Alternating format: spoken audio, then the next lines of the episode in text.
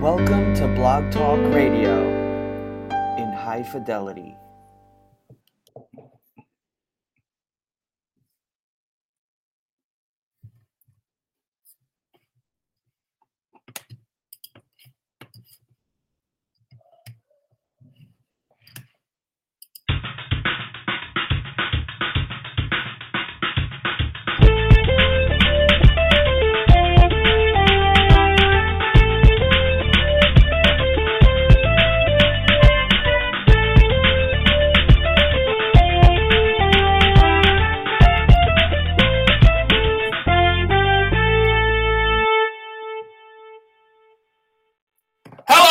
Go For It. I am your host, Paul Gainer. For the next hour, we're going to be talking sports and having fun doing it. I want all your ideas, all your opinions, and all your beliefs. And of course, as always, you'll get a heavy dose of my opinion. You have an opinion, the number to call 646 727 3070. That's 646 727 3070. Follow us on Twitter at Go For It. And while you're there, at Go For It on Twitter, give us a follow. We talk sports and have fun doing it. Great show lined up for you today. Expected to be joined by Seahawks offensive lineman Garry Gilliam. Seahawks now three and one at this point of the season, playing some big time football dominate the 49ers the week before, going to New York and dominate the New York Jets. And now the Seahawks are flying high, three and one, tied with the Rams on top of the NFC West. So we're going to talk to Garry Gilliam about that. So Garry Gilliam will be joining us today here on the show. So a lot to get to, a lot to talk talk about. NBA preseason started. Baseball playoffs are underway. NFL season hot and heavy. It's a great time in, in sports. Great time in sports. And you look at, I'm looking at right now, Indians, David Price and his, uh, you know, his uh, postseason woes. I mean, he's awful in the postseason. I mean, he stinks in the postseason. I mean, he's a big time all world pitcher in the regular season soon as it hits October, it's done deal for David Price. He stinks. Knocked out in the fourth inning, and now his team is down 6 nothing, bottom of the six to the Cleveland Indians. And this team is already down 1-0 in this series. So that's a it's a tough situation now for the Boston Red Sox. Probably going to lose this game. Going going to have to go back to Boston down 2-0 here's the thing. This Red Sox team many moons ago came back from 3 0. It's different cast of characters. Big Poppy's still there, but mostly different cast of characters. But again, I'm not counting, especially in baseball, I'm not counting this, this Red Sox team out, but it's not a good situation. It's not a good situation. But David Price, all world in the regular season, just horrible, bad in the postseason. Like a Clayton Kershaw, who's usually good in the regular season, postseason, he's crap. Not crap, but he's not the same guy. And they got Toronto now up 2 0. They blasted Cole Hamels in game one, win game two. Now they're up two games to nothing, going back to Toronto. And that's the team that won the wild card game. And, and, so you win that wild card game now. You got that flow, you got that energy going. You got, you're on a roll. And now they're moved on to that neck. Well, they moved on to the ALDS up 2-0 at this point and have an opportunity now to close it out back at Toronto. Good situation. Two, you got three games now to get one. That's a pretty good situation to be in. But anyway, so you got the baseball playoffs rolling on. And, and I'm going to talk in a, in a few minutes about how we can fix that one game wild card game. We, we got to fix it. I mean, it's exciting, it's fun, it's great, but we got to fix it. Baseball is not about one game, but we'll fix it. We'll talk about it. So we'll, we'll get to that. We got a whole bunch of, to get to. Short time to get there. You we got to get to Odell Beckham Jr. and him and you know his emotions. Whitney Houston like Carl Thomas like gets so emotional. I get so emotional, baby. I mean, he gets so emotional. He gets so emotional, man. He's, he's temperamental, and, and guys are coming at him you know, you, you go out there and catch football with one hand, all that other good stuff, putting on a show, whipping and nay and all that stuff. Guys are gonna come at you. They're gonna come at you hard, especially if they see a little fragility when it comes to ODB Jack, Odell Beckham Jr. But anyway, let, us look. Let's start the NFL. Let's look at what we saw last night. And, and last night, kind of ho hum not a very exciting football game, but a game that I look back on and I look at the San Francisco 49ers. First and foremost, I'm a lifelong Philadelphia Eagles fan. And, you know, I watch my Eagles all the time, and I watched them during the three years with Chip Kelly. Some good moments in the beginning and some bad moments at the end. But the more I watch Chip Kelly, and granted, in his defense, he's never had the quarterback He's never had that guy. He's never had his guy. He's never had a big time quarterback. Had Michael Vick one, yeah, Michael Vick wasn't great. Had Nick Foles, who had that tremendous season, 27 touchdowns, two interceptions. Foles comes back the next year, not so great, not so hot. Ultimately, he gets hurt. Mark Sanchez comes in, couple, uh, you know, some high moments here, high moments there. But Mark Sanchez, you give it and you take it away. That's Mark Sanchez. He giveth and he taketh away. So he gave and he taketh away. And that's what happens when you talk about a Mark Sanchez. You what he gives, he takes away. So give you five dollars and he'll take it right back. Because that's just what he is. Interception machine. Few good plays and a lot of bad plays when it comes to Mark Sanchez. But anyway, let's go back to the Cardinals and the 49ers. I just watched this 49ers team, and again, they don't have their quarterback.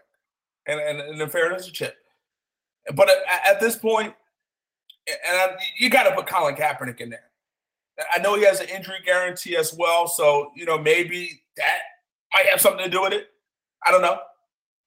But I, I just look at this football team, this 49er team with uh, Blaine Gabbert as the quarterback, and I'm like, dude, what is he doing there?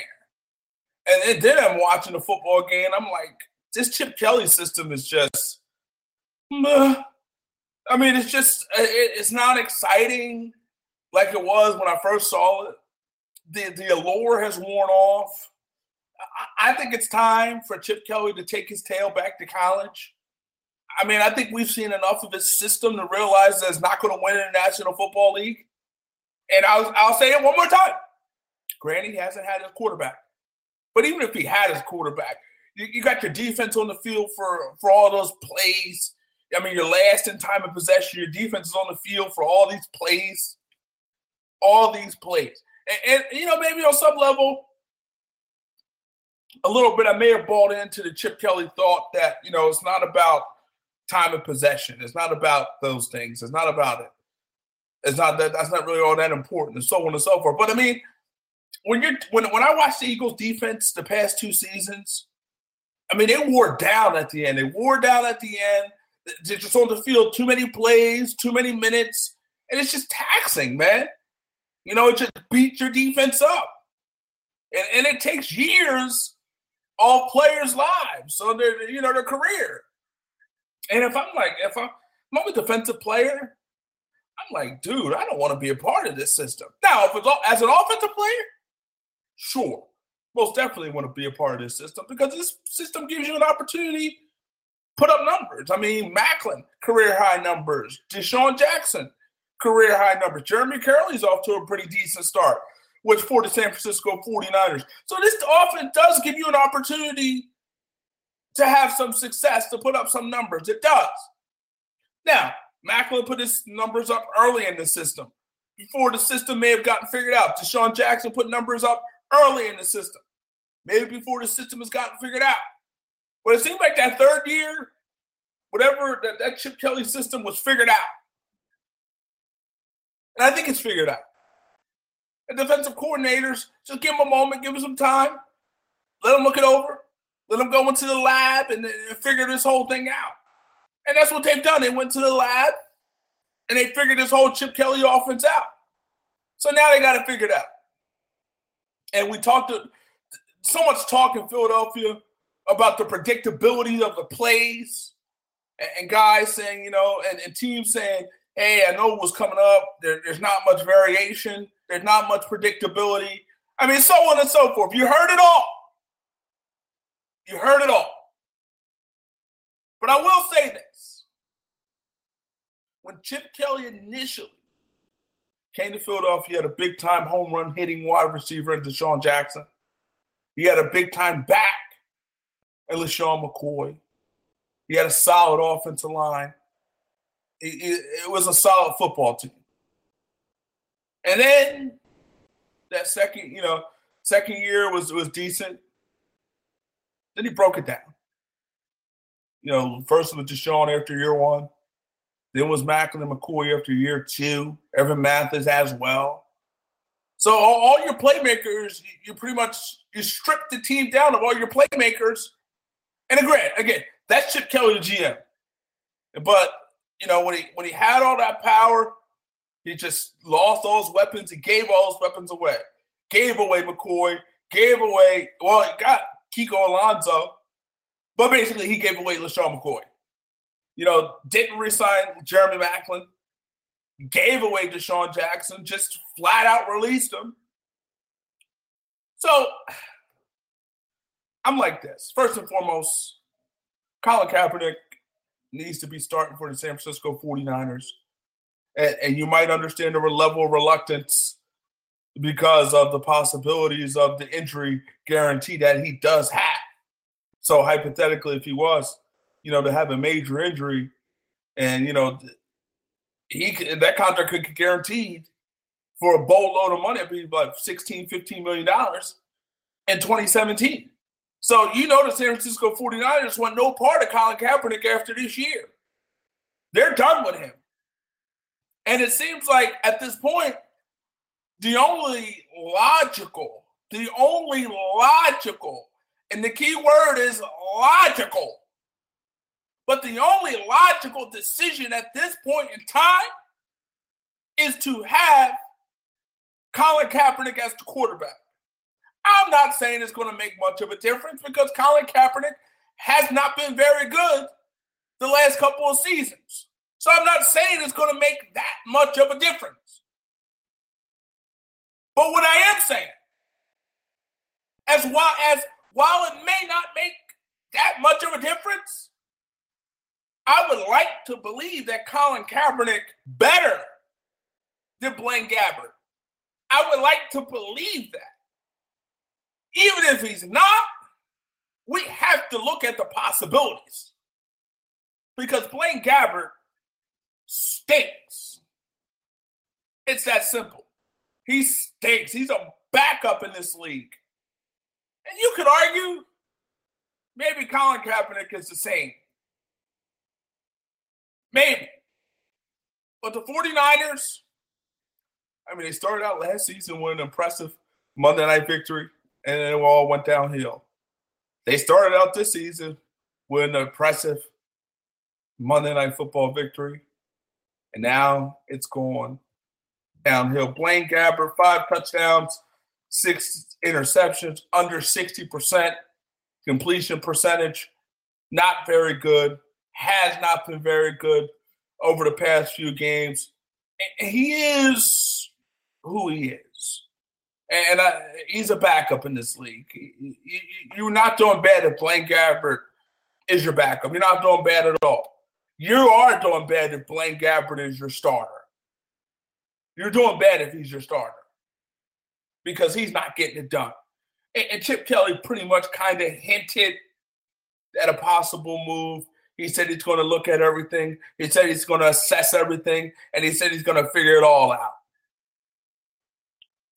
But I think I might have figured it out at this point.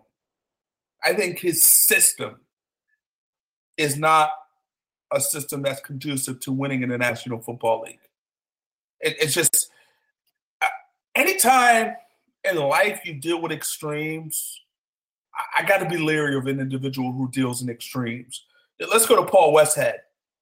You know, back in you know with the Loyola Loyola Marymount days, Hank Gathers, Bo Kimble, and those boys, the up and down, you know, the quick pace, fast pace, fast, quick in a hurry. It'll get you to a certain point, but it's not going to win you a championship. Those extreme, it's just extreme. And essentially, what it becomes is extremely a mess. You're out of whack when you're doing things excessively, when you're living in excess, you're not balanced. So you're out of balance, you're out of alignment, and then you're all messed up. So you want to go extremely fast, extremely quick, extremely in a hurry, but it ends up being an extreme mess. So again, at this point, I I'm not saying Colin Kaepernick is the answer because I'm not sure he is, but I would like to think he's a better option than Blaine Gabbert. I would like to think he's better than Blaine Gabbert. I mean, if you just look at career, I mean, Colin Kaepernick was a couple plays away from possibly winning a Super Bowl, possibly winning a bowl, possibly winning a championship. That close. But now it seems like he's that far at this point. As close as he was then, he's as far as the, he's very far now. So it's going to be interesting to see what San Francisco do does in this situation. But I would think in this particular situation, it's kind of a no-brainer. And that no, it's it's basically you have to go with Colin Kaepernick at this point in time. You, you can't go in any other direction but Colin Kaepernick. Gotta go. Just look around this league now, the National Football League. Odell Beckham Jr. First and foremost, he was fined 24K on sportsmanlike conduct penalty. You know, him and Xavier Rhodes going at it, you know, taunting each other and things of that nature. And first and foremost, Odell Beckham, he's an emotional guy. He's a very emotional guy. He's a young guy, an emotional guy. And, and he wears his emotions on his sleeve. I mean, you can see his emotion. It's it's it's out there. It's very evident, it's very obvious big time talent, obviously. Put up big time numbers last season. His numbers aren't awful this year. No touchdowns. Hasn't gotten to the end zone, but he's, he's still a big time player. Big time player. I mean, the, the numbers speak for themselves. Year one, 91, 1,300 yards, 1,305 yards, 12 touchdowns. Year two, 96 catches, 1,450 yards, 13 touchdowns.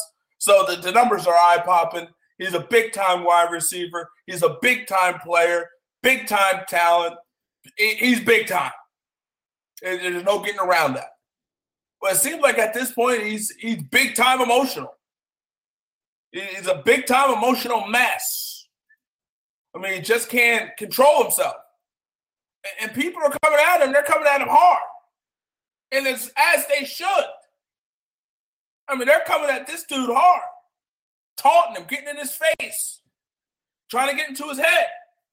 And that's what they do in football. You always want to try to get that competitive advantage and get into your play, get to that guy's head, get into your opponent's head, get into your opponent's head and stay there. And that's what people are doing. Whether it's Josh Norman, whether it's Xavier Rhodes, this man has turned into an emotional mess. He needs to learn how to control himself.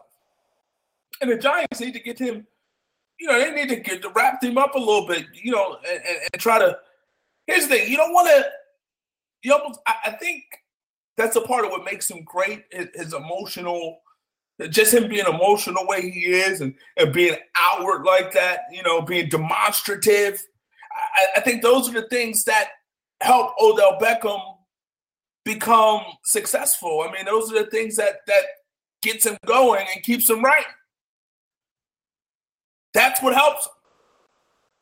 you know, those talking, having that edge, you know, allowing him to be himself. And I remember I was watching uh, Football Life with Chad Johnson, and he said we went to New England, he just wasn't himself. And and it just and then him not being himself, he lost a little bit and was was not as effective. And you look at when he was in Cincinnati, you look at it when he was in his heyday. When Chad Johnson was Chad Johnson, Chad Johnson was doing all those crazy things, all those lovely, funny dances. You know, the Hall of Fame coat and all these annex and you know letters to corners and things of that nature. When he was flowing, when Chad Johnson was flowing, he was doing all the extra stuff. That's what made Chad Johnson effective. That's what made Chad Johnson a big time performer. That's what made Chad Johnson a big time receiver. And I think the, the, the, the, the extra stuff with Odell Beckham Jr., the dancing, with obviously you dancing like that, you prancing, you, you doing one hand catches and, and pregame and things of that nature. Guys are looking. And guys are going to come, And guys are going to want to come at you hard. And that's what we're seeing. Guys are going to try to continue to come after this dude. They're going to see if they can get into his head. They're going to try and continue to tr- get into this man's head if they can. If if he's going to let them, they're going to try to get in and stay. It's one thing to get in, it's another to stay. It seems like Odell Beckham is letting them get in and he's letting them stay letting them make a home in his head. But he's gotta he's gotta find a way to keep his emotional edge, but at the same time, you know, keep it where he's not costing his team yardage or, or, or he's not you know, sitting out football games like he, you know, like he did last year with the Josh Norman situation, which cost him a game. You don't want to cost your team. You're costing your team wins by, you know, costing them yardage with these unsportsmanlike penalties. I mean, you've had six unsportsmanlike conduct, unnecessary roughness, or taunting penalties since 2004. This is the third time in four games where you were fined for on the field behavior. And I will say this, and I'm going to get off of this for, for now, for good. But I will say this: Odell Beckham has to find a way, and I think the Giants have to find a way to keep him in check. But at the same time, he's 23 and he's got to figure it out. He's young, but at the same time, they got to find a way, keep it in check, but still keep it at a place where Odell Beckham is comfortable and where he's effective. Because I think he needs to be like this. I think he needs he's got to stay he's got to be on the edge. He's got to stay on the edge, but he's got to find a way to stay on that edge and not jump off that edge. And recently and unfortunately, he's been jumping off that edge. But I, I want to go to the NFL at this point, and you know all these fines for dancing, penalties, and things of that nature. You don't know exactly what is a fine. You don't know what is allowable, and it, it's it's starting you know, it, it's just a lot of great area because you just don't know. I mean, do you know you don't know what a catch is? It's just too many I don't knows in the National Football League. Do you know what a catch is? No. I mean, do you really know what what constitutes a personal foul or roughing the quarterback? I mean, obviously a hit to head hit to the head is going to cost you. But other than that, it gets a little tricky. And you see plays and you're like, what else is this guy supposed to do? Like, how else are they supposed to hit these guys? I mean, the whole notion of defensive receiver, I get it and I understand it on some level. But sometimes the receiver, you know, based off of how they lower their head or, or, or contort their body, make themselves defenseless. So what are you supposed to do? Just let them catch it or attempt to catch it? I mean, it's, it's, it's, it's difficult. But it's so much gray area in the National Football League. But when it comes to dancing, I mean, it, it's you know the NFL has always been known as a no fun league, no fun league. You know, you know, stopping the group celebrations. Who could forget the '80s? Or excuse me, who could who could remember in the 80s where you had the, the fun bunch with the Redskins, all those boys together and, you know, have that group high five. Or even the, uh, the Rams with the bob and weave and everything. I mean, it's just good times, man. It's football's an emotional game, and guys got to be able to express themselves after making big plays, man. I'm not saying taunting and all that. I get that and I understand that, but I'm talking about in terms of, you know, having a nice, fun celebration. I mean, you know, uh, Antonio Brown twerking isn't really that big of a deal. He, I mean, it's just, it's just innocent, fun, innocent dance, just having a good time. Man, he scored a touchdown. Hard to score a touchdown in the National Football League. It's hard. It ain't easy. I know Antonio Brown makes it look easy, but it ain't easy. It's hard. So when you when you work as hard as an Antonio Brown to get into the end zone, you want to be able to enjoy it. You want to be able to to to have a, uh, to love it, man, to celebrate it. So if that means a twerk, let him twerk. Let him twerk. If that means letting them twerk, let them twerk.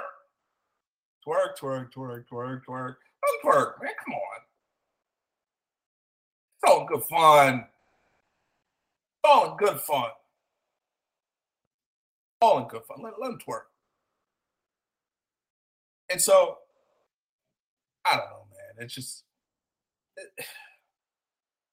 just one of the things sometimes you, you hate about football, man. It just, it, it's just, it, it's just too. Sometimes it gets too corporate, and it's just a game at the end of the day. It just gets corporate, and so I don't know. But hopefully, I mean, they can figure this out, and it's just stupid. I, I want to go back to the Colin Kaepernick, um, Blaine Gabbert situation. Um, apparently, according to reports, uh, the, the, the locker room, the San Francisco locker room is is kind of pushing for Christian Ponder to be the starting quarterback for the 49ers. So I don't know. And so I would think Colin Kaepernick would be the logical guy. Fans were chanting, chanting his name, chanting his name, calling his name. And so I don't know.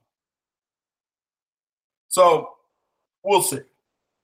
But I mean, the 49ers need to do something, and they need to do something. Now, when we come back, we're going to be joined by Seattle Seahawks offensive tackle, right tackle, Garry Gilliam. You're listening to Go For It on Blog Talk Radio.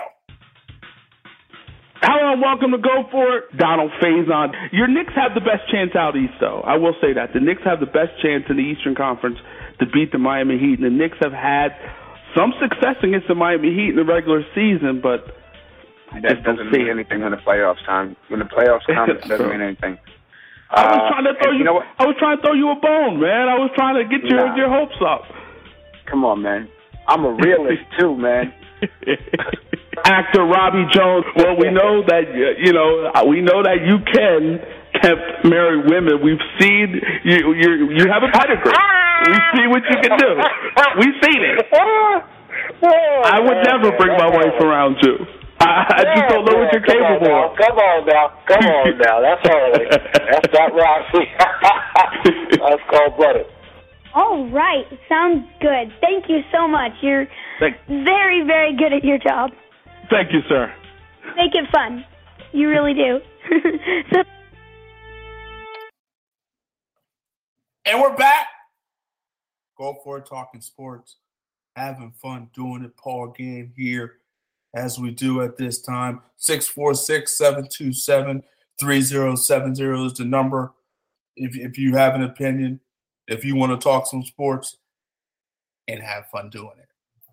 So 646 727 3070. We're going to bring in um, a, a guy who's a, a, a reason, a you know, he's a reason that the Seattle Seahawks are three and one. Last week, that offensive line played very well against the New York Jets. No, Russell Wilson limited with his knee situation, but the offensive line kept him protected, and, and Russell played good time, big time football for the Seattle Seahawks. Let's bring him in now. Offensive tackle for the Seattle Seahawks, Garry Gilliam. Garry, how are you? I'm good. How are you? Doing well. Thanks for joining us. And Garry, on Sunday, you guys beat the Jets 27 to 17. Russell Wilson was limited on Sunday, but he still threw for over 300 yards, still had three touchdowns, and still found a way to get it done. How impressed were you with his performance? You know, it's just that's just Russ. You know, that's what you expect from your top players. You know, he's so committed to the game and so committed to this team that you know no one's going to keep him down. You know, if he has a chance to get out there and play and perform, he's going to do so. And you know, just what you expect from him. For sure. Does, does anything bother that guy? Uh, losing, I say losing would bother him. For sure. I mean, and, and but he came out and he balled out and he got it done. And one of the reasons he balled out and got it done was you guys on that offensive line. I mean, obviously, Russell Wilson was not 100%. New York Jets have a very good defensive line. Obviously, you guys had to dig a little deep to keep Russell protected in that game. Talk about the performance of the offensive line in that game. Uh, you know, we just did our jobs, and that's, you know, to protect passing plays and try and make holes on run plays. And that's all we did. We kept it simple, had a very simple game plan, just go in there and win our one-on-one battles and let our playmakers make plays for sure. And and the playmakers most definitely made plays in that particular game. Russell Wilson talked about this team being a complete team in the summer. Pete Carroll is excited about this football team. How does Garry Gilliam view the Seattle Seahawks at this point in time, three and one? Uh, well, we should be four and zero, in my opinion, but you know things happen. Um, but I know I think we're a very good team. I think we're uh, a lot further ahead in the beginning of the season, you know, with the team as long as I've been with them. Um, you know, we're together. There's a lot of confidence. The swagger is, is there on offense, defense, and special teams. So I think, you know, just the beginning. And as long as, you know, keep the team healthy and keep, you know, moving forward, I think we'll be fine. Is this the most talented team you've been a part of? Yeah, I would say so. Okay. All right. And, and so far, 3-1 is impressive. We're talking to Seahawks offensive lineman Garry Gilliam. Let me ask you this. You did win week one, but it wasn't impressive. You lost in week two to the Rams. Did that loss to the Rams wake you guys up? Uh, no, not necessarily. I mean, it's always a tough match when we go against the Rams. Uh, you know, it's a, a conference opponent, and we see each other a lot, and, you know, it's just one of those games everyone gets up for. but, um, you know, I, certain things happen in the game, whether it's, you know, not converting on third down or, you know, not having a run game or a pass game or something like that. It's not necessarily, it was a wake-up call. It was good that it happened when it did. Um, but it's just not so much a wake-up call, just brought notice to things that we should focus on a little bit more. What is it with you guys in the Rams? I just, you know, one of those, one of those teams, one of those games. It's how it always is, and probably how it always will be. It's a dog fight. We're talking to Seahawks offensive lineman Garry Gilliam. And Garry, we look at the offensive line with the Seahawks, had some struggles early, a lot of changes up front, a lot of different guys up front. But as a whole, are you happy with the performance of this offensive line after four games? Yeah, um, you know, I'm happy with where we're at now and where we're going to go and where we, you know, just the way we progress as a unit. Um, you know, I'm excited to see. You know, it's the most talented I've seen up front you know, to a man since I've been here. I mean, I might be a little biased, but that's my opinion. Um, and I think we can be a really, really good group together, and I think we will be, and I think we are currently. So, uh, yeah, it's looking up. And definitely big time performance against the Jets, and that, that's a big time defensive line in New York with the Jets. So big time performance by you guys. Garrett, you came into this thing. You were supposed to be on the left side. Ultimately, move to the right side. Overall, are you happy with what you're doing at this point of the season? Well, I mean, I'm starting on the special Seahawks, so why wouldn't I be happy? Very true. Very talented football team. But uh, but are you happy with your play? I yeah, I mean, I'm not getting Russell killed, and my guys not making tackles. So, I mean, that's what my job is, right? so I mean, I'm pretty happy with my performance, and I can get better, and I'll get a lot better. As for every person on our team. So let me ask you this: you played tight end in college. I mean, at Penn State. Do you miss playing? Do you miss catching that rock? You miss, you know, catching the football? No, not really. I mean, it's like I did a ton of that anyway. And in high school, when, uh, we were more of a run team. In college, my first part of college, uh, with Joe Paterno, we were more of a run team. So I mean, it's like I, I was a Jimmy Graham of a football team. So it's like it's anything to miss really. I don't mind not catching the football. Who knows? I mean, maybe maybe you could, you know, be better than Jimmy Graham. No. I, I like I like doing what I do, and he does what he does very well. So I stay in my lane when it comes to that. so, how much of an adjustment was you was it for you going from tight end to the offensive line? Uh, it was more just more the physicality of it. You know, as a tight end, you you know you run out, do routes, you know, here and there, and uh, some of the guys you block on is bigger, as strong as some of the guys that an offensive tackle or an offensive guard or something blocks. So just the physicality, which is down after down after down. Um, that was probably the biggest adjustment. But uh, you know, besides that, not really. Just the physicality. Did you eating wise, in terms of your eating habits and everything, did, did you have to do things differently in order to bulk up? Uh, no. This is well, I, I made the switch my last year in college, and um, I was probably about 270 as a tight end at that point. And I was, I was like eating like grilled chicken and salad and stuff, like eating like I was on a diet just to stay at that weight. Like my body wanted to get bigger. So once I finally made the switch, and I just ate like I should have been eating, and you know, I stacked on the weight pretty quickly. It wasn't too crazy. Okay, all right. We're talking to Seahawks offensive lineman Garry Gilliam. Garry, I was reading somewhere, man, that um, you believe in aliens. I mean, tell us about that. Uh, it's not so much that I believe in aliens. It's just that I don't believe that this is the only place in the universe that has life on it. okay. If you want to call those other things out there aliens, so be it. But there's definitely microorganisms outside of this earth. For sure. For sure. We'll see. I mean, there's always the possibility. They, they say there, no there might be some life on Mars. Uh, I Maybe. don't know if there is currently, but there might have been at some point. Right. Maybe where we came from. You never know. you never know. So your bye week now. How does Garry Gilliam spend his bye week? What does he do? Uh, you know, I was going to try and get back home, um, but the more and more I thought about it, you know, it was more, it was better for me just to stay in, excuse me, in Seattle and, you know, just do some recovery stuff, get a couple workouts in, stay around, keep football on my mind, um, you know, hang out with the family and friends that I have in town. But yeah, just, you know, just kind of kick back, relax, and recover, recuperate. That's about it. Def- definitely. I, I want to ask you this. You're an East Coast boy, and, you know, you, you went to college at Penn State. Obviously, you grew up in Pennsylvania, but you're out there in Seattle. How's the adjustment been for you going from the East Coast to the West Coast?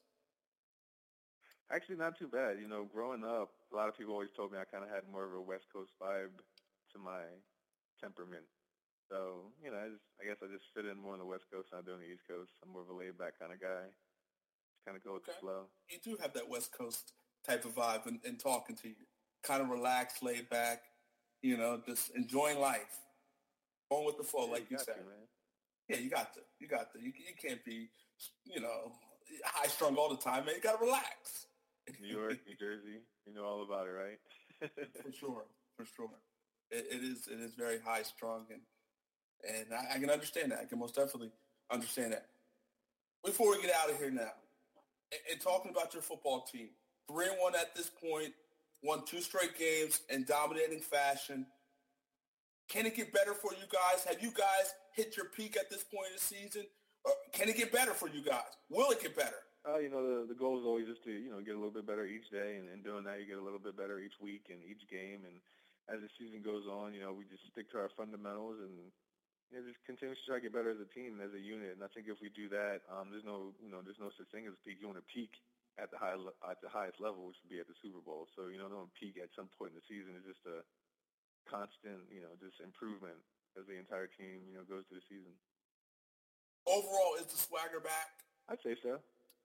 I'd say so. I think um, teams realize, all right, you know, that's the Seahawks. We know, um, you know, obviously we're we're still trying to improve on a lot of things, and we're going to, and you know, I think teams respect us as you know, as we respect all the teams that we play. But you know, I think knowing that you're playing the Seahawks, you know, you gotta team that's going to come in and they're going to play hard, you know, to the very last whistle. They're not going to stop. They're going to, you know, run the ball, run the ball, run the ball. They're going to stop the run. You know, it's just the identity that we've, you know, decided to have as a team, and that's what we do.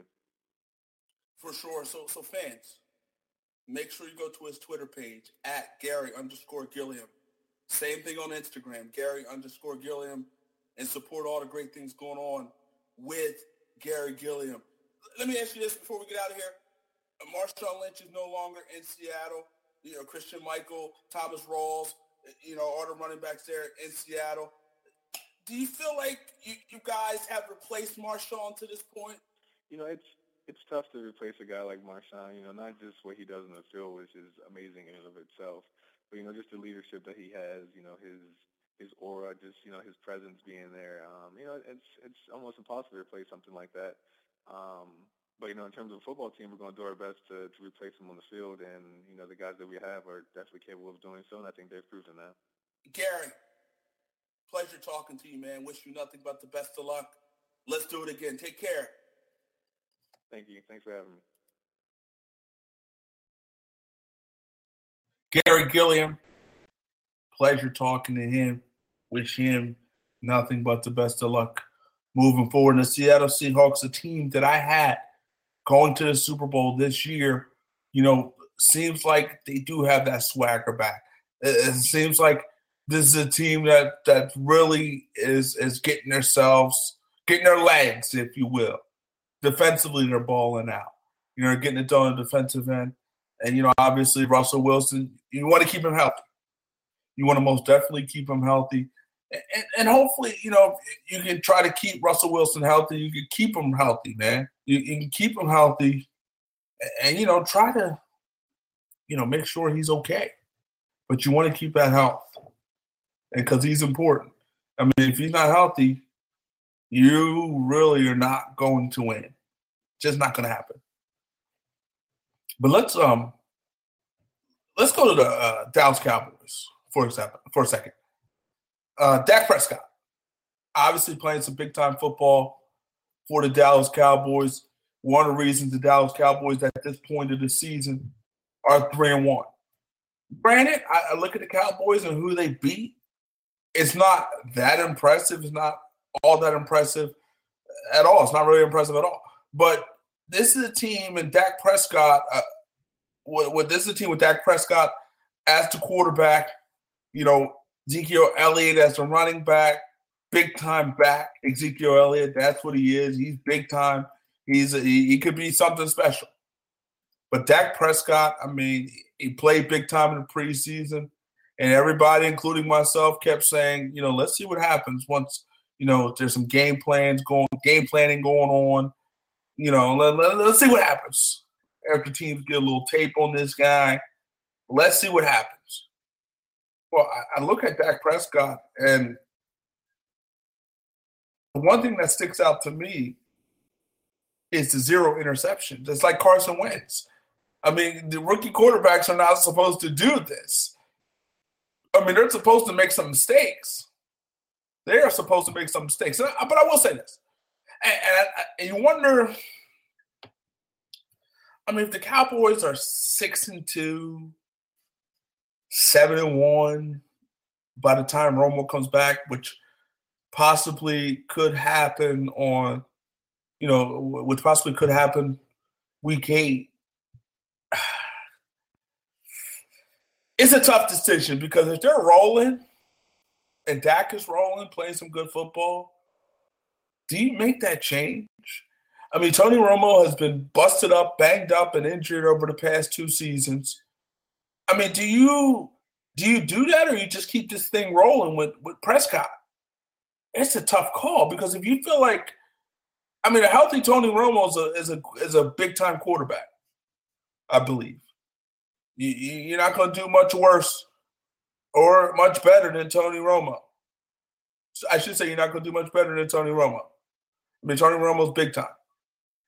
He's a decent quarterback. The numbers show that when healthy. So if you're the Cowboys and you feel like, you know what, even though we're winning, we're winning, and I know Dak Prescott has, has not turned the football over. so on and so forth. But at the same time, if you feel like you can get just a little bit more of that out of that offense with Ezekiel Elliott, Witten, and Dez Bryant, if you feel like you can get a little more out of that offense, then I think you have to go back to, to Tony Romo. But I'm at, some point, you got to turn the page. At, some point, the page has to be turned. At, some point, you got to hand this franchise over to somebody else. Tony Romo is 36 years old and been beat up the, over the past two years. Beat up over the past two years.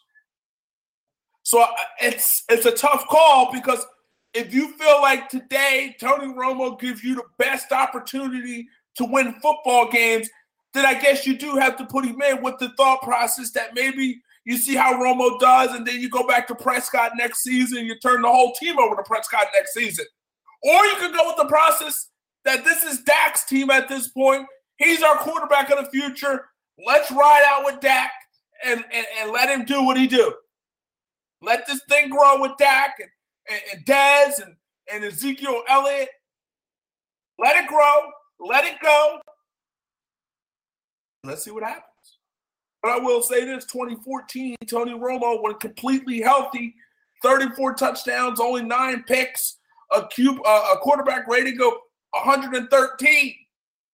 2013, 31 touchdowns, 10 interceptions, 96 QB rating. So Tony Romo, when healthy, has proven to be able to get it done. He's shown that he can get it done when healthy. So it's a tough call. It's a tough call. I mean, obviously, I'll put it to you this. I'll put it to you this way. If the Cowboys are seven and one, there's no way Dak Prescott sits down. You can't. Not at seven and one. Six and two? I think you almost have to still continue with Prescott.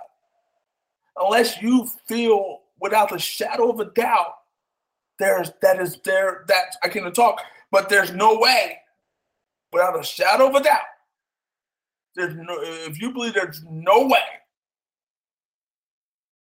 Well, if, if you believe that Tony Romo makes you better, if you believe without the shadow of a doubt that Tony Romo makes you better, then you gotta stay with you gotta go to Tony Romo. Six and two, seven and one, you stick with Dak. Six and two, you stick with Dak. Five and three, you go to Romo. Just my opinion.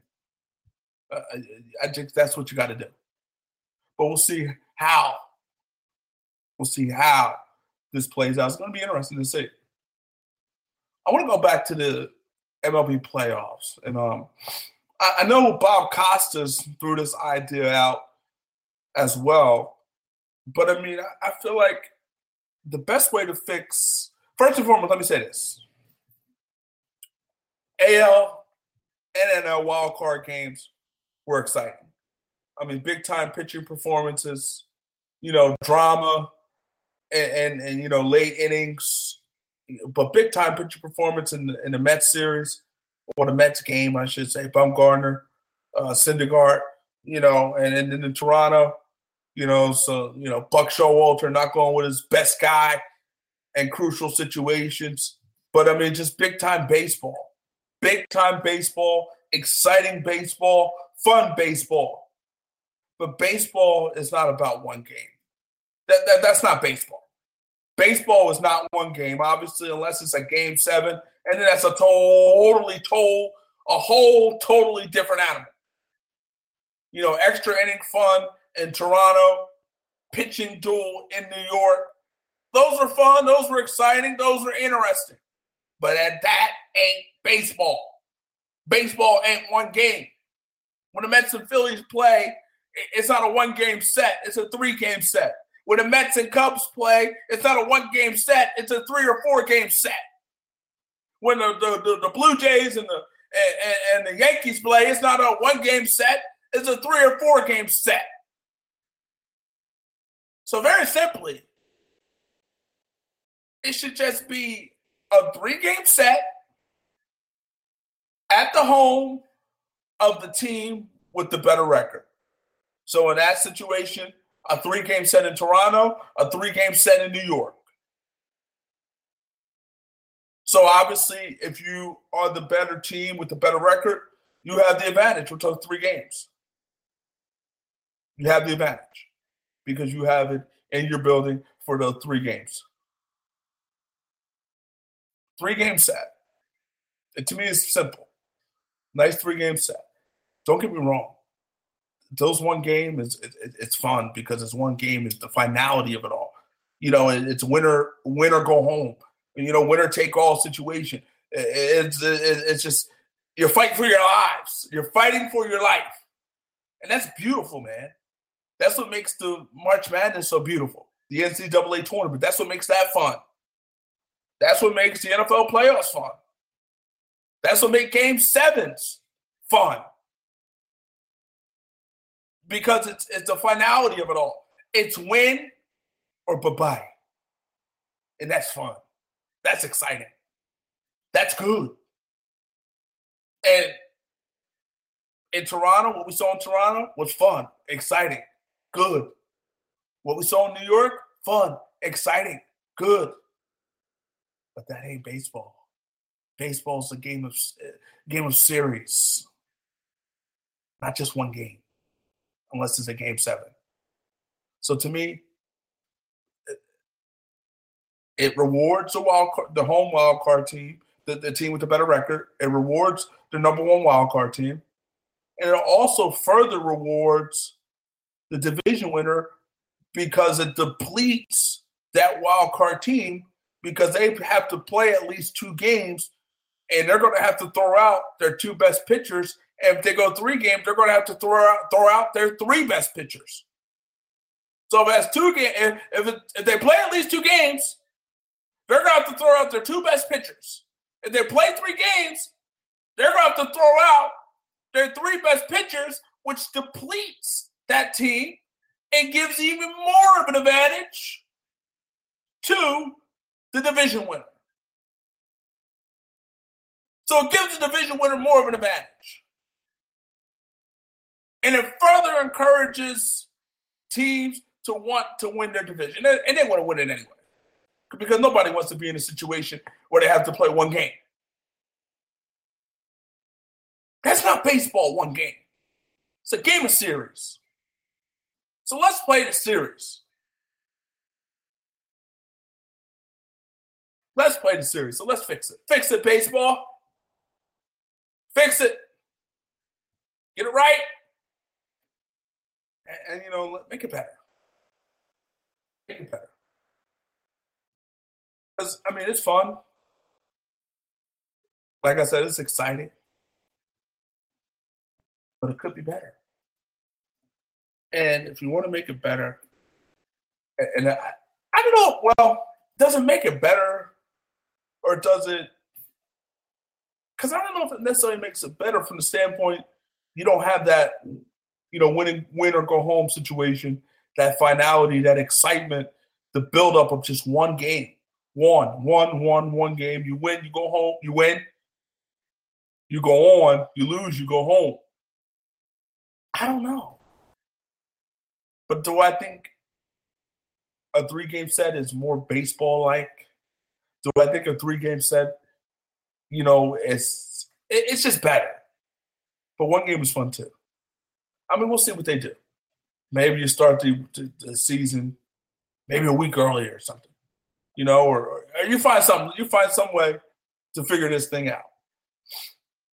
Because the reality is, this one game is is as as cool as it is. That sucks for the Mets if they're going home after one game with the better record. That sucks. You're you're the Orioles going home after one game after playing 162. It sucks. So I don't know. But I, I, mean, we'll see if they fix it. I don't know if they're to fix it anytime soon. Maybe they don't feel like it is a, a, a thing that needs to be fixed. Maybe you're okay with it. Who knows? I want to um, also, you know, before we get out of here, you know, we got another few minutes left before we get out of here. Um, you know, just looking at this NFL schedule coming up this weekend, You got the Eagles traveling to Detroit. And I will tell you this Tom Brady is back. You know, we'll see if Carson Wentz can keep it going. You know, um, the Vikings are off to a 4 0 start. Big time defense over there in New England. I mean, in Minnesota. Big time defense in Denver. How about the Atlanta Falcons? Three and one. I mean, just arena league type numbers, and arena league type performance by Matty Ice. I mean, dude had 500 yards, man, in, in one game. 500 yards. NFL defense gave five gave up 503 yards. Also a 300 yard wide receiver in Julio Jones in one game. My goodness. But Matty Ice right now is saying, you know what? I'm not done. I'm not done. Last year, I may have not been my best. Year before, I was okay, but 2013, I was just okay as well. But I might be back. 11 touchdowns, two interceptions. Who's playing better quarterback? Who's playing the better at the quarterback position than Matty Ice? Not many. He is playing like, as Donovan McNabb said, he is playing like the best quarterback in football at this point. Matty Ice is getting it done. Ice Ice, baby. Too cold, too cold. But he's getting it done, man. He's playing some big time football. Most definitely. But, you know, we'll see if Carson Wentz can keep it up in, in Philadelphia. We'll see what the Broncos can do if they can keep their winning ways up. And, and I did say at the beginning of the year, man, it, doesn't, it may not even matter what quarterback they have in Denver because it wasn't like they got a lot of big time production out of their quarterback position last year with Peyton Manning and Brock Osweiler. So, you know, but Trevor, Trevor Siemian's playing some pretty good football. How about the New York Jets now? You know, you, you got your boy Ryan Fitzpatrick, you know, interception machine at this point. He is who we thought he was. He is who we thought he was. Four touchdowns, 10 interceptions. Maybe there's a good reason why they waited so long to sign him. And they didn't want to give him a bunch of money. He, he did end up getting 12 million. Maybe there's a good reason why some other teams around the league had a level of reluctance in terms of offering him big money. He is who he is. You know, he's he's kind of a gunslinger, but not in a good way. I mean, you look at last year. I mean, he'll he'll, he'll give you some performances here, there, everywhere. You know, give you some games like he did in Buffalo, got him some money. Like he did with the Jets, got him some money. He's a limited quarterback, and 31 touchdowns last year. He was big time, put up big time numbers, almost 4,000 yards one of the reasons the Jets almost made the playoffs, but he was the reason they ultimately missed the playoffs because he stunk in that final game against the Buffalo Bills. And this this year so far, 10 picks at this point of the season. Not very good. Six picks against the Chiefs, another three against the, uh, the Seahawks. So he's struggling. And so at some point, you got to think about Geno Smith you got to think about giving Geno Smith one more shot. Because Ryan Fitzpatrick, I think, eh, with these type of interception numbers, what nine interceptions in the last two weeks, that's costing your team football games, and that's costing your team opportunities to win football games. Granted that uh, Jets defense wasn't that great against the Seahawks, but their offense was even worse and, and put them in bad positions and just was not productive. And Ryan Fitzpatrick has not been productive, especially in that second half where Richard Sherman start to make some plays against Brandon Marshall. But we'll see what the Jets do. I, I want to thank, we're about to get out of here. I want to thank Garry Gilliam for stopping by. Off to a 3 1 start. Garry Gilliam is a part of that, and I want to thank him uh, for stopping by. You can listen to this show and other great shows, blogtalkradio.com slash begin, where you can listen to this show and other great shows. Follow us on Twitter at Go For It Gant. For everybody here, go for it. We hope you have a great weekend. See you later. Take care.